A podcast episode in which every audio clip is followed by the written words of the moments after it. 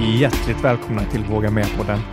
Podden för dig som älskar att aktivera det inre modet och utvecklas både fysiskt och mentalt. Med mig, Mikael Wigerud. Och med mig, Benjamin von Schmuck. Vilken god känsla att vara tillbaka i studion. Och vilken härlig dag. Vilken härlig dag. Na, na, na, na, na, na, na, na, na.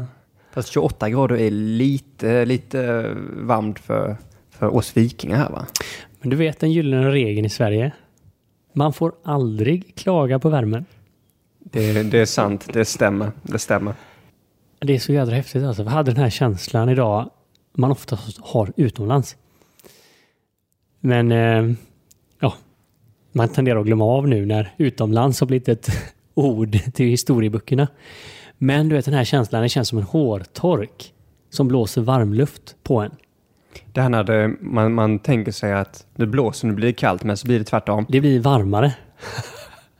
Nej, jag, jag, absolut, jag känner igen det. Det var hemskt. Vi var seglade i Karibien. Så tänker man att man, liksom, man öppnar upp och man, det svalkar.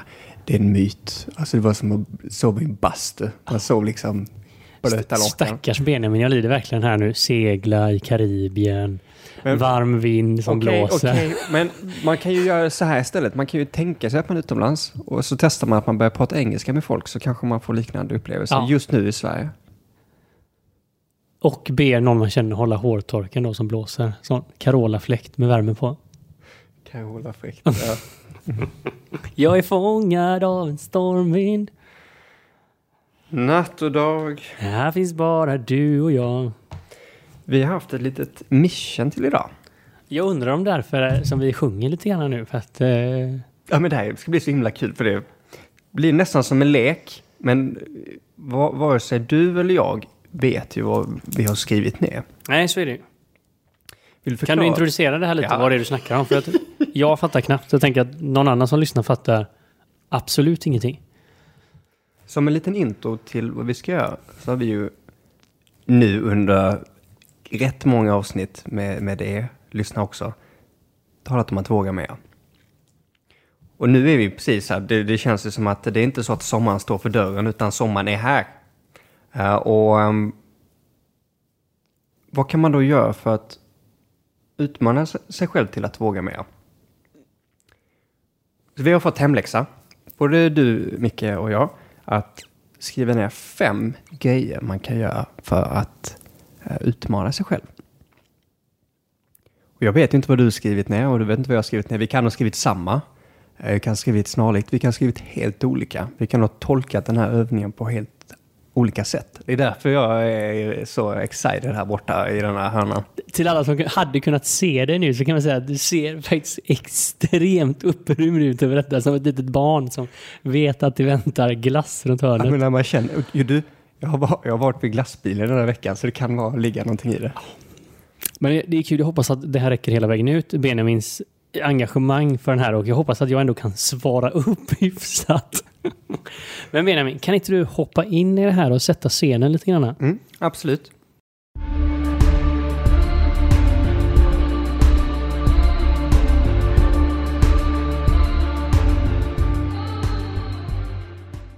Så som det här kommer gå till är att vi, vi kommer läsa upp en i taget och så kör vi varannan. Och har vi skrivit samma så kan vi ta in det också. Så att um, en sak man kan göra för att våga lite mer och som lite extra så här strössel på glassen i, i midsommarvärmen så dela jättegärna er som lyssnar med uh, både era vänner och, och, bekanta men också då i vårt flöde. Om ni har varit med om liknande eller vågat någonting specifikt inom de här genrerna. Så man kan göra det redan nu om man vill vara med i det här gamet då så kan man fatta pennan, post-it-papper, skriva ner fem stycken punkter som man ska våga mer inom. Oh, exakt. Ska jag börja? Gärna. Då börjar jag. Och då börjar jag. Våga göra någonting som du vill, men som känns obehagligt. Oh. Våga göra någonting som du vill, men som känns obehagligt. Ja, alltså man känner ju lite obehag här. Men Man blir ju också nyfiken så här. Det här var ju lite, det är ju ganska generellt. Eh, har du någonting vad det här kommer att innebära för dig? Jag har väl fått vara med nu i, i resan med min kära sambo som precis bytt jobb. Så hon varit första veckan på ett nytt jobb och det här blev jätte... Eh, ganska så förhastat om man säger så. Och det kom, kom upp en möjlighet hon hoppade på det. Och så har jag fått vara med som, som åhörare till hennes resa där. Jag tyckte det var så spännande att lämna någonting som man har, har gjort och kan och känner sig säker och stabil i sju år till en liksom nästan helt främmande eh, nytt bolag. Så att eh, våga göra någonting som man vill men som man känner är obehagligt. Det kan ju vara då att man, man byter jobb eller att man hoppar fallskärm. Du får tolka det du vill. Okej, du lämnar viss tolkningsutrymme, men jag tror att jag förstår. Och jag tänker det är ändå den första. Vi kommer bli lite mer varma i kläderna. men eh, det, det går ändå att känna den där magkänslan, pirret. Eh, man tar de där stapplande stegen ut ur komfortzonen. Och, och det är väl en inbjudan till alla som sitter där nu med post-it och penna. Att om man behöver en liten kompass, vad är det grabbarna egentligen snackar om här? Då är det väldigt bra att komma lite från huvudet och lokalisera den där känslan som du säger nu. I magen eller där. Det pirrar lite grann. Jag låter inte det obehaget hindra en. Vi var, var kampa för, för några veckor sedan och så var det ett tyskt par som eh, på sin eh, föräldraledighet, då, eller mamma-pappa-ledighet, hade köpt en husvagn och de turade runt i Europa trots pandemi. Och så efter vi snackade lite grann så fick vi reda på att han, mannen där, han var 28, han hade aldrig lämnat Tyskland förrän de gjorde det. Så det var ju, det är rätt stort. Han har fortfarande suttit på ett flygplan, men nu är han i alla fall i andra länder. Så det kan ju vara så här att om man känner att det kan vara att man inte vill flyga för man är flygrädd, men man vill jättegärna till Japan. Det kanske det är en typisk grej man kan utmana sig själv och låta sig bli stöttad av. att Låt inte det här obehaget hålla en tillbaka. Då kan man cykla till Japan. Du, det finns säkert. Nej, men du, du, du pekar mot det här då att det ska hända ändå om man verkligen vill. Och det är väl lite det som den här grejen ska stimulera till. Så jag kan hugga vid där. Jag tar min nummer fem. Jag ska våga börja skriva på min bok. Åh! Vad kul! Det ska bli svinkul. Du har ju, jag vet inte om du riktigt har konfessat det här att du vill skriva en bok, men jag vet att du har ju pratat om att skriva länge. Nej, det är första gången som jag eh, formulerar de här orden ut. Eller jag har testformulerat dem faktiskt inför detta en gång till farsan. Okej. För att se att det gick. Men nu känner jag att eh, tiden börjar bli inne. Och eh, kommer också eh, våga ge det lite tid då. Så, eh, men att ändå våga sätta ett mål. Att, att ambitionen är då att faktiskt skriva en bok och ja, göra det så så bra det bara går. Det kommer bli jättebra. Ah, vad kul att höra här. Ja. Det, det var ju, det var ju, shit, det var ju surprise. ja, ja, då, då vet vi här i, i podden då att om, eh, vad blir det om tre veckor Mikael? Så är det boksläpp. Nej, i eftermiddag faktiskt. Nej, men kanske eh, om ett år, ett och ett halvt år kanske. Mm. Ungefär den tidshorisonten tror jag. Skriva om sig själv eller om man skriver om sina egna känslor. Är det som är lite tanken. Jag tror så här, nu, nu får du nog nöja dig där jag faktiskt det, idag. För nu vill jag höra nummer två från Benjamin. Mm. På samma linje lite grann. Att våga göra någonting kreativt utan att bli självkritisk. Hur ska du hålla borta kritiken där då? Jag har börjat öva på det eh, sen ett, ett tag tillbaka. Och det är väl mest det här att alla har väl lika mycket tid.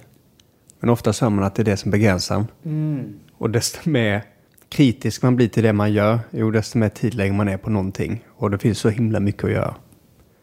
Så att eh, jag har börjat, istället för att lägga riktigt lika många timmar i YouTube på saker så lägger jag lite mindre på vissa grejer. Så det är så jag har börjat.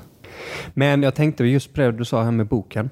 Eh, Det här är ju någonting då att våga göra någonting kreativt utan att vara självkritisk. Oj, vad ska du börja med? Vad är det första du ska göra? Men, eh, men nå- någonting som jag har känt, jag vet inte riktigt hur jag ska få utlopp för det här. Och, eh, det är att jag, jag vill börja måla på något sätt. Mm. Och jag har gjort sånt förr, eh, men liksom aldrig riktigt mer än att man gjort det i stötvis.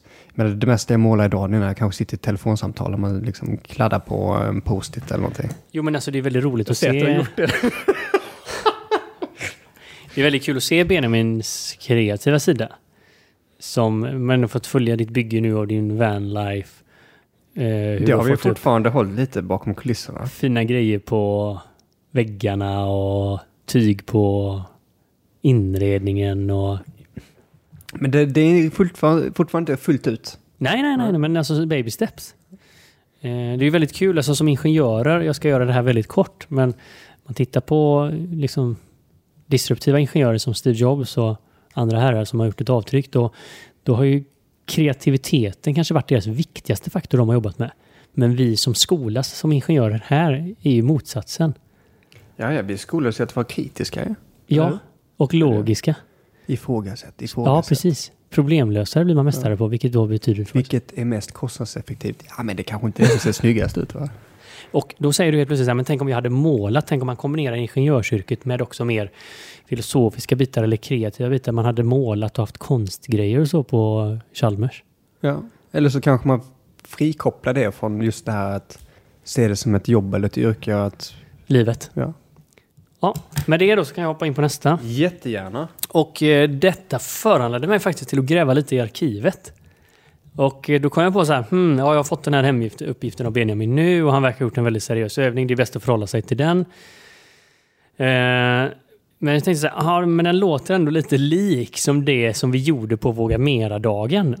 Mhm. Eh, Ja, som- det är ju fritt för tolkning det här. Ja, det, det hörde du nu. Och då var ju vi på Björke. Vi hade Våga Mera-dagen på det här temat. Ju egentligen att ja, men både ha trevligt och sånt, men också att utmana varandra lite grann.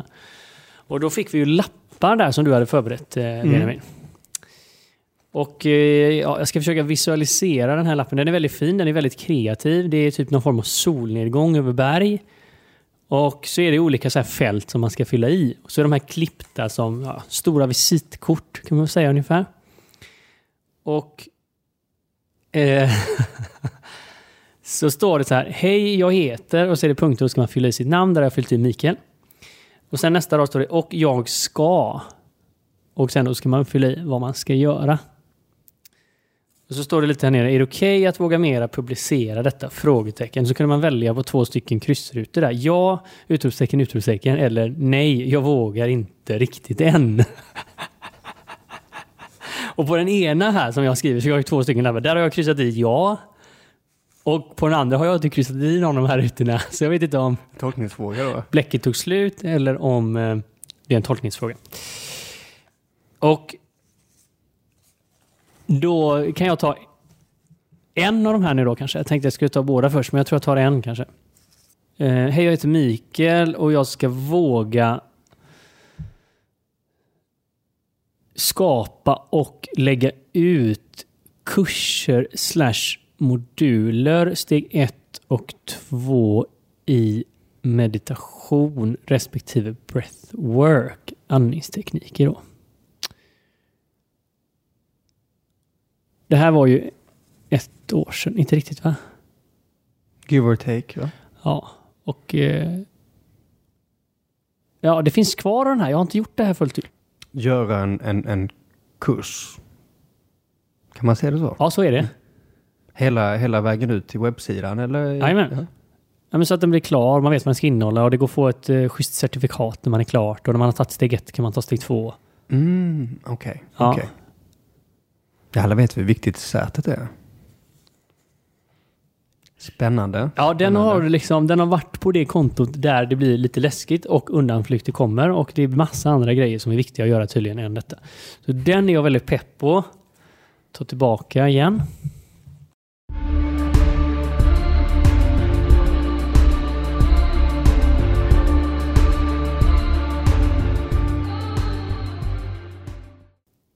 Helt annat. Vill jag säga. Helt annat. Det här är någonting som du har eh, faktiskt utmanat mig lite grann i och det, det har smittat av. Våga leva mer för stunden. Mer i nuet. Och som kritikern som den jag är så har jag alltid tänkt så här, folk som säger du planerar inte så mycket och du, eh, du gör det för komplicerat, eh, tänk inte på pensionen, det är så många år borta, lev, lev varje dag som att det vore det sista. Som man tänker på, du, du kan ju inte planera någonting, du är helt tappad. Men faktiskt, det finns en stor kraft i det här att inte kasta skit på morgondagen.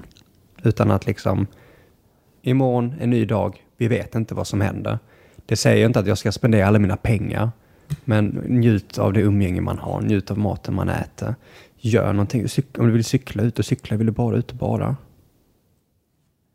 är väl inte i framtiden?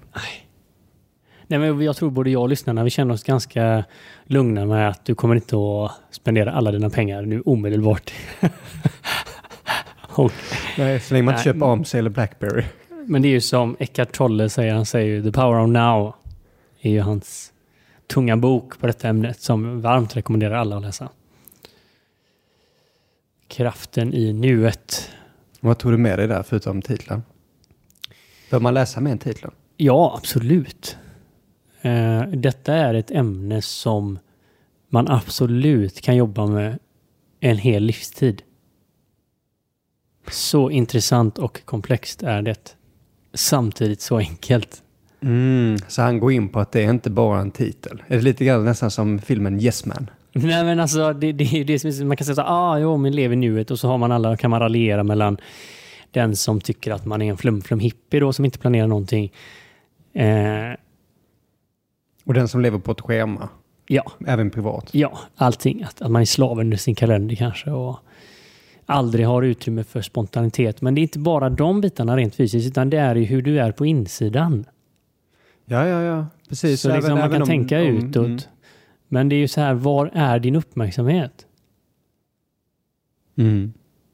Så även om man inte gör någonting eller även om man det upplevs som att man lever livet eller är i nuet så är man kanske någon helt annanstans. Ja, ja. Men säg bara, du pratade om den här inre kritiken innan. Säg att den är aktiv. Någon kanske har hört en röst in i huvudet som liksom... Man har velat måla en tavla i tio år, man har köpt alla färger man börjar måla och istället för att njuta av att man leker med färgen så är man bara fan den här näsan, är det, är det här en gubbe Ja. eller är det en katt? Alltså, Börjar sportkommentatorn där. Fy fan Benjamin, alltså du målar ju sämre än en treåring alltså. Du målar ju bättre när du var tio, vad fan har hänt?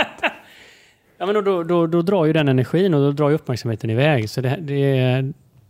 Att titta på det är sjukt spännande.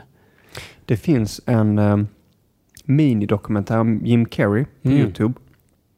Som... eh, den är oerhört stark. Det är efter att han har gått in i en sån här riktigt, riktigt stor svacka. Han gjorde en film som heter Jim and, vad heter han? Jim and Andy. Där han... eh, han går in för att vara en annan komiker och han spelar den andra komikern så mycket så att eh, den här andra komikern har gått bort då va. Så att hans familj börjar se Andy i Jim. Den är sjukt. När man väl ser det och, och liksom så här förstår efteråt att Jim har, han tappar hela sin personlighet. Och han liksom visste inte vem han var. Han var Jim Carrey, skådespelaren. Fast han var liksom en figur, inte en person. Så han drog sig tillbaka och den här dokumentären som är kanske 10 minuter lång eller 15 eller 20, den heter I Need Color. Det, det, det är väldigt bra summering tycker jag på det du säger. Nuet är ju color och det är mer 4K en 720. Alltså ju mer vi kan vara i nuet ju krispigare blir våran bild. Och det här måste man uppleva själv, men jag tror alla har haft upplevelser av när man har varit med någonting. Oftast är det något dramatiskt eller någonting som händer. Och så droppar man in fullständigt. Och man kan jämföra det med någon annan. Du pratar med någon och så vet du ser att den här personen den bara tänker på vad den ska säga härnäst. Så finns det någonting värre. Jag vill vända det, jag förstår absolut det med dramatiskt, men till raka motsatsen. Jag har nog aldrig trott att jag verkligen har jag menar, så här, gapskattat åt någonting utan att det varit precis i nuet just då. Sen kanske efter man har skrattat så kommer man på någonting annat, men Ja, men det är bra grejer där. Du, kan man gap, asgarva eller gapskratta eller så utan att vara i nuet? Ja, jag tror inte det. Nej, det kan man inte.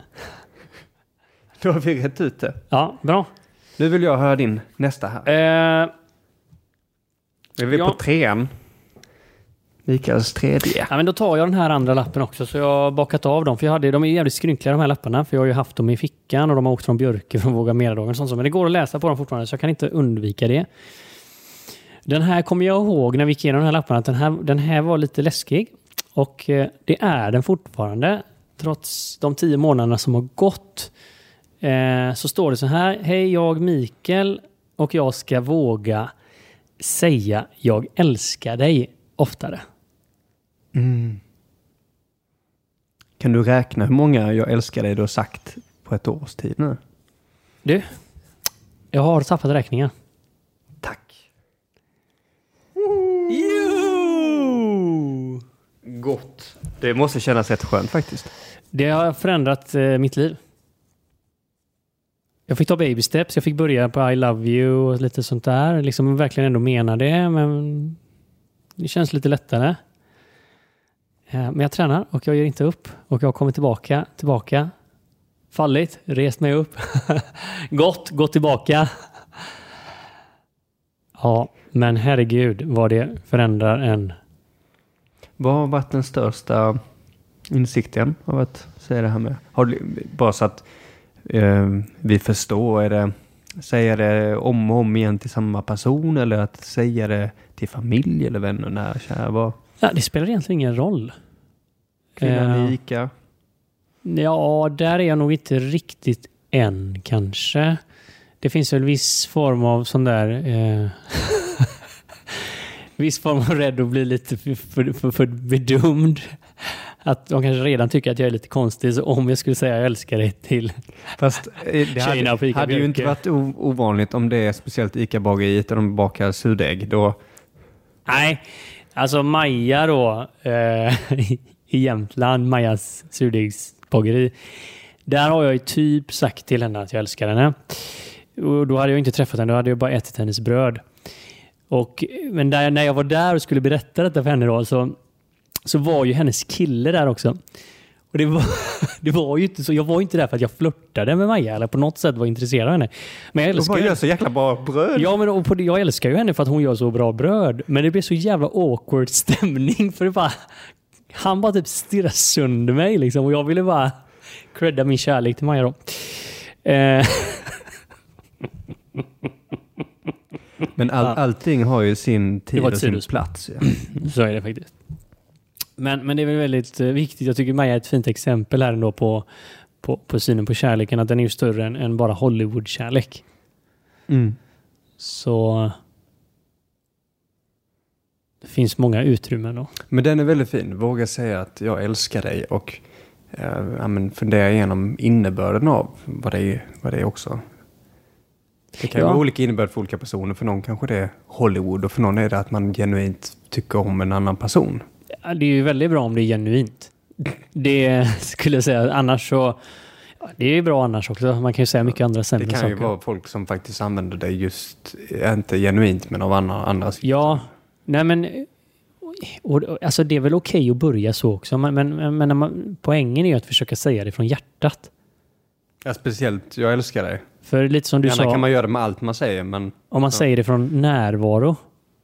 Eller för kontrollerande eller av automatik. Ja, ja, automatik men- kan ju vara tråkig också. Ja, för det känner man ju då. Men hinner man stanna upp en extra sekund, pausa chattret, kanske titta varandra i ögonen. Och, och, och, det har inte jag vågat varje gång. Ibland har det varit det här sista jag säger och på väg och sånt och så. Va? Men jag har firat varje tillfälle eh, genom att vara riktigt stolt över mig själv. När du säger att du har firat varje gång du har sagt att jag älskar dig. Hur har du gjort det? Är det mentalt eller har du tagit en cigg? Nej men så firade jag förr med shots eller med champagne eller någonting så va? Om du har glömt hur många gånger du har sagt det nu, då har det ju varit konstant fylla då. Ja, men det var det väl en period också. men nu så är är faktiskt i alla mina uttryck så har att fira ändrat sig ganska mycket. Och det är skitkul att fira genom att göra high fives och hoppa och sånt så. Men ibland är det bara så härligt att fira med att bara vara några sekunder nu, ta några djupa andetag, kanske du vet bara lägga handen på hjärtat eller bara ett stort leende på läpparna. Alltså bara för mig själv, med mig själv. Det är ett mäktigt sätt att fira sina egna framsteg. Mm. Det tar vi in till min fjärde grej. Att våga ta hand om dig själv. Mm. Jag tycker den är... Den är så otroligt kraftig och så svår. Det är så mycket lättare att ta hand om någon annan. Mm. Jo, men du är en omtänksam person. Mm, och generellt i, i USA är det fyra gånger så stor sannolikhet, give or take, att en person ger eh, rätt medicin och värktabletter till eh, sitt husdjur, hund och katt, än till sig själv. Hur ska, hur ska du ge rätt till dig själv då? Jag har börjat det, mycket med hjälp av eh, min, eh, min kära partner. Och en grej vi har gjort nu faktiskt är att vi har kört em, en matkasse med vegomat. Och det har varit någonting som jag har tänkt på väldigt länge. Inte ju, man kan ha olika, så här, varför man äter vegetariskt och sånt, men jag har känt att jag vill äta mer hälsosamt. Jag vill känna att man inte kommer in i energidippar eller att man ligger med matkoma efter en lunch. Så. Eh, så att eh, det gäller att ta de här små stegen och få in rutinen. Och Hur har det här funkat då? det har funkat jättebra. Jag menar, vi gjorde en sån här stor rokad på, på eh, först och främst vad vi hade i kylen hemma. Men sen har vi testat nu både olika företag men också olika versioner av matkassar. Mm. Insteget var ju att äta men, rätt eh, mat vi inte äter annars. Och, och att eh, men inte behöver vara så mycket i matbutik och sånt för, ja, För rådande, rådande omständigheter. Exakt.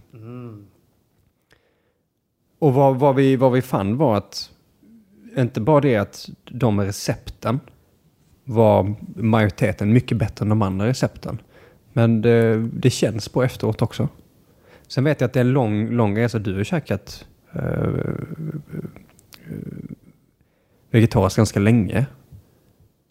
Ja, alltså jag är inte så mycket ute för att definiera mig egentligen, brukar jag säga med sånt här. Men det var länge sedan jag åt kött. Ja.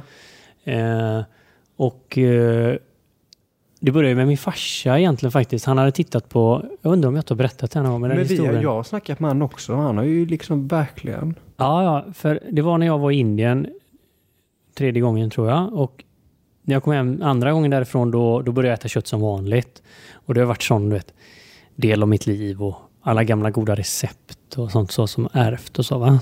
Så kände jag klart man måste göra. Men när jag var på väg hem den här tredje gången så kände jag så här, men herregud, jag har känt mig så jädra bra. Lätt i kroppen, tränat mycket mindre men får mycket bättre prestationer i det jag gör. Eh, känner mig mer energifylld och tänkte, men shit, alltså kan, kan jag åtminstone testa? Men så blev jag skiträdd. Och, och det var liksom, var, var då din logik när du kom hem då att det måste ha med maten att göra? ja, men det var det jag hade märkt. var liksom, hade filtrerat bort att du var utomlands och, utan det var just mat? Ja, det var det, det var det som jag fokuserade Mm. på här och det var det jag hade känt en effekt av, vilket var så extremt emot min logiska hjärna. Som var baserad på att man ska äta protein, framförallt när man tränar och liksom presterar det. Då är det baskällan, så mycket kött som det går att få tag i. Ja, och om man vill säga manligt eh, eller var det maskulint att liksom käka en stor jäkla Ja, ja. köttbit. Var det här nu Eh, kommer ifrån liksom. Man delar med machete. Och då ringer farsan och så sitter vi och snackar och då säger han bara så här, eh, jag, jag har slutat äta kött och han älskar korv liksom. Det har nog ingen undgått va? Jag bara, vadå, inte äta kött? Nej, jag, de har hållit på och retat mig nu för jag har ätit upp eh, 6 kilo julskinka eh, på en, en vecka här nu. Så att, eh, nu ska jag inte äta kött. Och jag har sett det här programmet med Henrik Schyffert och han har hållit på med sina grisar och detta. Och det var inte kul. Så nu ska jag... Okej. Okej, så jag hade inte sett det här programmet med Schyffert då. Va? Men, så jag fick en kort genomgång där Schyffert hade tagit hand om några grisar. Och sen han, skulle han välja om han skulle äta upp dem eller inte. Jag tror inte jag ville höra. Men, men okej, I get the point. Men hur som helst säger farsan så här, "Nej, jag ska inte, en månad nu ska jag inte käka något kött. Ja men fan vad gött, så jag. Men då kan jag åka på det då liksom när jag kommer hem. Mm. Ja, ja, ja, ja, men så är det. Jag ska inte äta något kött på en månad. Och nu är det ju givetvis andra samspelande faktorer. Men alltså det, den resan som farsan har gjort i hälsa, liksom, både inre och yttre, det är helt overkligt. Han har ju gått ner 30 kilo, han har slutat med blodtrycksmediciner, han har diabetes i schakt och eh, ja, jag tror han själv skulle känna att han är sig yngre än liksom på 40 år. Mm. Det är... Jag vill säga att det är sjukt, men egentligen är det ju inte det. Det är fullt logiskt. Ja, fast jag, så brukar han säga till mig också. Men vad fan, det var väl ingenting. Liksom. Jag säger så här, men tänk så här, typ alla människor på hela jorden försöker göra detta nu. Och majoriteten av oss misslyckas. Ja, ja, ja. Miss, eh, missförstå mig inte. Det är... Nej, men jag, jag- jag vill ändå säga båda delarna, Mm. för han säger ju samma som dig. För, för det- det, det som inte är konstigt är att ja, det du äter kommer ju påverka dig. Men hela kuriosan här är ju att varför är det så jädra svårt att göra den här förändringen?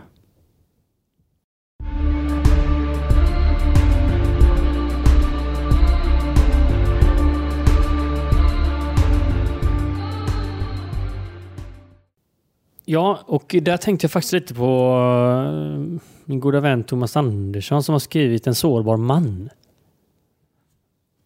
En bok om en sårbar man då, eller om en man kanske. Där tänkte jag att eh, jag ska våga och dela mer av min inre resa.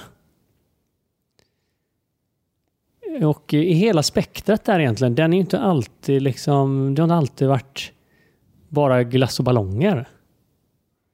Men det är inte som en Instagram-feed.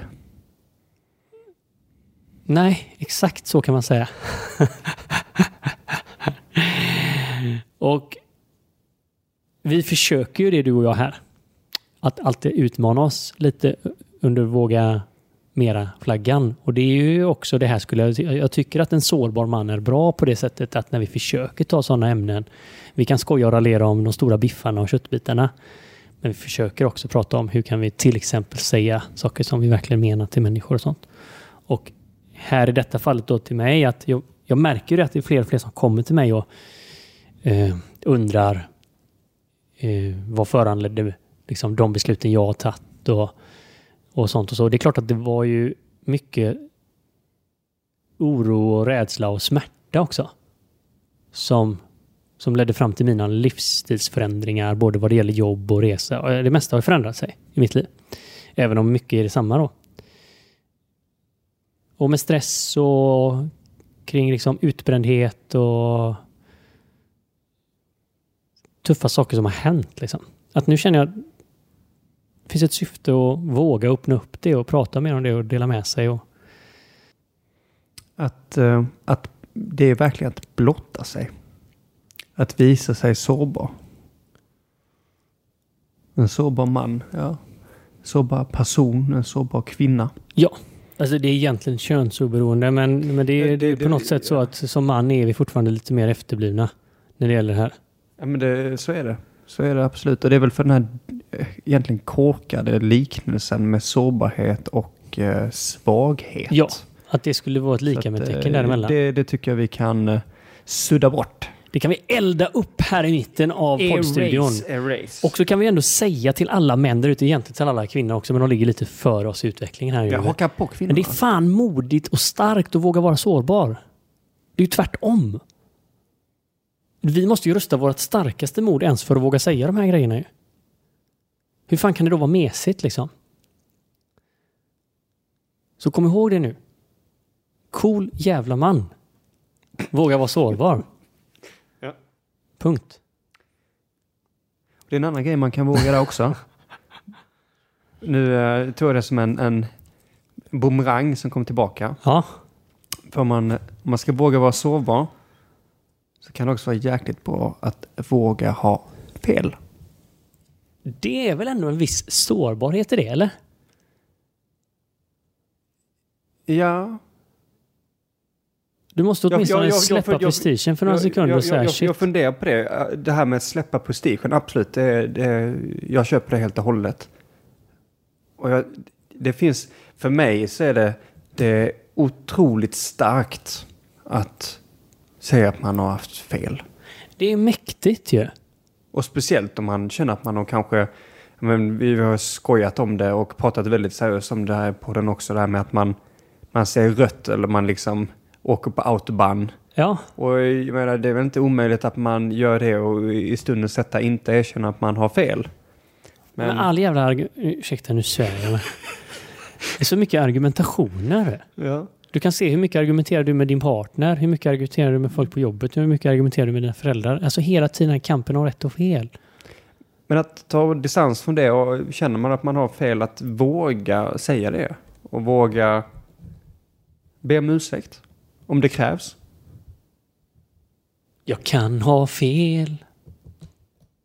Redan där har du sagt eh, att du inte har fel, men du kan ha fel. men det, det, det är bra, det är en början. Det är en början, Mikael. Vi tar baby steps, som Dogge, min kompis, brukar säga. Mm. Det, var, det var min sista där. Har du det? Nej, det var min sista. Har jag någon kvar då? Men du har en kvar. Bra att jag håller i reglerna. Jag håller i de här reglerna.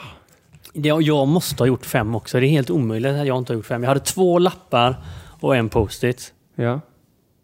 Nej, men jag har faktiskt en. Jag ser den översta här nu. Den har jag inte tagit än. Våga göra det jag tror på. Och det står faktiskt också här liksom, släpp lös entreprenören. Mm. Det Så- lät, jag vill säga, det lät väldigt kreativt. Ja, men det är sjukt kreativt och, och jag kan väl känna så här hur jag... Det har varit egentligen en väldigt naturlig del inom mig i hela mitt liv. Men sen i den här liksom storbolagsresan och universitetsstudierna och sånt så, så, så blev jag liksom formad till en lite annan produkt. Ja, Så- men det är ju det vi skojar om det här med när man... Men nu, nu, är, det ju, nu är vi ju väldigt eh, biased på engelska, både du och jag som är ingenjör. Och man blir drillad i att liksom hitta sårbarheter i system, produkter, tillverkning och alltihopa. Det liksom handlar om att hitta optimalt. Och det är som att man på något sätt stymper kreativiteten. Så, Systematiskt. så jag skulle vilja typ så här, vi skulle vilja göra en utmaning jag och Benjamin tror jag. Vi skulle behöva alla er hjälp som lyssnar. Vi vet ju att det är sjukt kreativa människor. Ehm, om, vi vet ju att det fortfarande inte är helt lätt att träffas, men kan vi träffas så kommer vi och kan vi inte träffas så kommer vi online. Och då tänker jag så här, det kan vara vad som helst. Om ni har någonting kreativt som händer så behöver jag och Benjamin komma med. skulle vi jättegärna vilja göra. Jag tänker typ så här som Anna Rosander som dansar Nia i Härlanda parken. Vi hoppas att du bjuder in oss, Anna. Du vet jag att du redan har gjort, men vi kommer, jag och Benjamin, och är med där och dansar Nia. Till alla er som ser Benjamin nu så ser han ut som han vill mörda mig. Nej, nej, nej, men det... det, det. Ofta så dansar jag mest i duschen, Mikael. Och eh, har vi någon som är, är duktig på att måla eh, så vill ju du måla Benjamin, då kommer vi på en målarworkshop. Eh, workshop. vi kanske Alltså, kan jag göra är konst. Öpp, öpp, öppen för jättemycket. Jag, jag drejade för nio år sedan på en sån här testdrejeri. Skitkul var det. Jag har inte Wow. lekt med lera sedan jag var tio år gammal. Alltså, det, var, det var inte all lera som stannade kvar den här plattan, för den snurrar rätt fort. Men Ja. det, liksom, det finns ju hur många sätt som helst. Jag har alltid velat göra en graffitivägg. Du, vet, jag gick i hamnen på Björke i veckan. Och så såg jag bara att det var massa kids. Som, det såg ut som någon skolklass som var där. Och då tänkte jag att de ska iväg med någon färja eller någonting. Så jag tänkte inte så mycket, men när jag kom tillbaka så, Och sen såg, såg du bilen.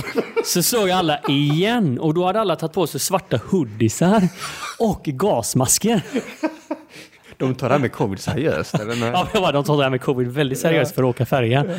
Och så såg jag alla hoodies och så drog de upp hoodiesarna svarta och så stod det någonting på ryggen och så var det de ska göra, de ska inte bara åka färja började jag inse vid det här laget. Och då ser jag, de har satt upp eh, plank längs med hela väggen på den här byggnaden. Och de höll på att börja ställa ut liksom sprayburkarna. Och så stod det någonting på ryggen, någon organisation och så här Kids for Street Art eller något sånt där. Men det, ja, det, det är fräckt. Jag, jag, vissa kanske associerar graffiti och sånt här till skadegörelse. Och sen tror jag det är många som lyssnar på det och kan uppskatta det också. Jo, men nu så, så är ju de så vettiga här att vi snackar ju inte om att man ska ut och klottra. Men, nej, men om nej, man har eller hur... tagging eller sånt här Nej, när man, ju- på, på skyltfönster. Men ta inte bort det kreativa. Nu kommer din logiska hjärna igen och så ska du styra upp samhället. Och du hörde hur destruktivt det blev. Helvete, de målar svinfräcka grejer Benjamin med olika färger och kreativa cirklar. någonting som var så jäkla coolt i Luleå eh, på eh, industrisidan hade de ett eh, stor, stor eh, som industri i utkanten av stan. Och då hade de på ett av tornen, säkert på fler ställen, men gjort och liksom tagit in folk för att göra konstverk. Ja, men sån samhällsart, alltså, som är samhälls, alltså det är bland det finaste som finns Och så, liksom när man ser liksom en, det är ju en tavla på typ Ja. så här 30 meter upp och 20 meter bred. Vi har ju Det är liksom man kommer den in. moderna kyrktavlan. Ja. Vi har ju när man kommer in mot Göteborg E20 Partille, man är Partillebohallen. Och så innan Allum tror jag det är på vänster sida. Så är det kanske 10 våningshus eller något sånt. Vet du var jag är nu någonstans? Ja, det är fel person att förklara. det någonstans i- Kan du inte förklara graffitin istället? Vi får åka dit. Där i alla fall, på de här stora 10 våningshus, det är ändå högt. Hela fasaden är en sån här tavla. Ja. Det är så sjukt fräckt. Och det är något, nu kommer jag inte exakt ihåg, men för mig det är någon skogsgrej eller något löv eller någonting. Och det är ju säkert då, alltså det finns ju inte så många så höga hus i stan. Men då kan jag säga, där jag kommer ihåg graffiti, när vi var på Drömmarnas kaj i Göteborg, så var det ju lite så här graffiti på vissa ställen. Vi stod ju till och med och pratade om flera av de målningarna. Ja. Det, det, det blir nä, nästan lite sån här eh, känsla av Tomorrowland eller skitläckert Man ju. USA. Ja, det är skitläckert. Det är ju någonting där också inne vid Kopparmära, mitt i stan vid, eh, vid paddanbåtarna där vid Gamleport. Där är också någon form av fjäril eller någonting, nästan lite spirituellt. Eh, Så är det, känner du någon som... Eh, Stormålningar, så absolut. ja. Mm. Eh, Jag tackar bugar för alla spännande Våga Mera bidrag från Mr Wigrud. Det är samma här. Fantastiskt roligt. Bara att göra den här eh, lilla övningen, om vi ska kalla den så. Vad, vad som helst som kommer ut. Det är ju fantastiskt inre grej som händer när man sitter med den här frågan. Det är ju verkligen kreativt i sig. Ja. Jag vill nog faktiskt, eh, den, den jag tar med mig från, från det du sa Mikael, det är den sista. Det är den sista, det är att våga tro mer på, på sig själv. Mm. Våga tro mer på mig. Mm. Men jag är väldigt, väldigt nyfiken på det här att du ska bejaka din kreativa sida. Och eh, till och med ta lite av din eh, YouTube-tid. Där du analyserar och... För jag är helt övertygad om att, att eh, det kommer få effekter i alla delar av livet när man gör det. Det är så sjukt häftigt. Eh, Och jag ser jättemycket fram emot att, att få följa hur, eh, hur det kommer att kännas för dig. Och vad det kommer att bli, för det vet man inte innan. Men vi såg ju det på de här Våga Mer visitkorten, höll jag på att säga, de här vi-korten där. De, de var ju väldigt färggranna. Ja, det är det jag säger. Du är lite för självkritisk till det och tror att du inte är så kreativ. För de här är ju, de har ju hela regnbågens färger. Ja. Det finns, det finns ingen, eh, ingen ursäkt här. Ser mer ut som en Pride-flagga än... eh, Det ligger rätt i tiden. ja. Så eh, det var allt för dig och mig Benjamin den här veckan. Ja. Nästa vecka så är du ute och vilar upp dig någonstans i... Jag är på okänd plats Mm. än så länge. Med hopp om mycket värme. Med eh, min eh, partner och hennes familj. Låter ju underbart ju. Så att, att, eh, att, att bara få turista lite grann ska bli jättespännande. Njut av det. Tack. Och vi ser fram emot att få lite eh, nya tankar, inspiration och kreativitet kanske in därifrån. Jag, jag ser fram emot så mycket nu vet du, i sommar här att eh, börja få eh, läsa tidigt utkast av bok och eh, kunna gå in och boka kurser och så. här. Så att, eh, ja. Men du vet hur sommarsäsongen är. Då får man komma och paddla när man vill också. Supparna är igång nu. De nya levererade. Så eh, vi ska köra Säveån du och jag. Jajamän, jajamän. Det hade varit perfekt att göra det idag. 28 ja. grader varmt ju. Ja. Det hade liksom ångats upp. Det hade varit en dimma att köra. Flytit upp fiskar. Ja, är det någon som vill joina oss och pumpa upp era suppar och eh, haka på oss. Mm.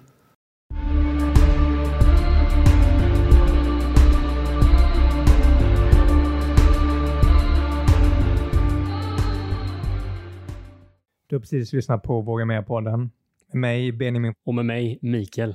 Vill du höra mer av oss så måste ni ju såklart prenumerera på podden. Och det gör ni genom att ni klickar i den här klockikonen där poddar finns. Det brukar vara som en, en liten, liten, liten ikon. Så se till att ni hittar den så är ni med nästa avsnitt och nästa igen och nästa igen och nästa igen och ni är alltid uppdaterade. Och är det en sak som vi verkligen tycker om i Våga Mera-podden så är det ju att vi tillsammans engagerar oss. Så in på våra sociala kanaler, kommentera, dela och inspirera varandra. Ha en magisk vecka till nästa gång så syns vi snart igen.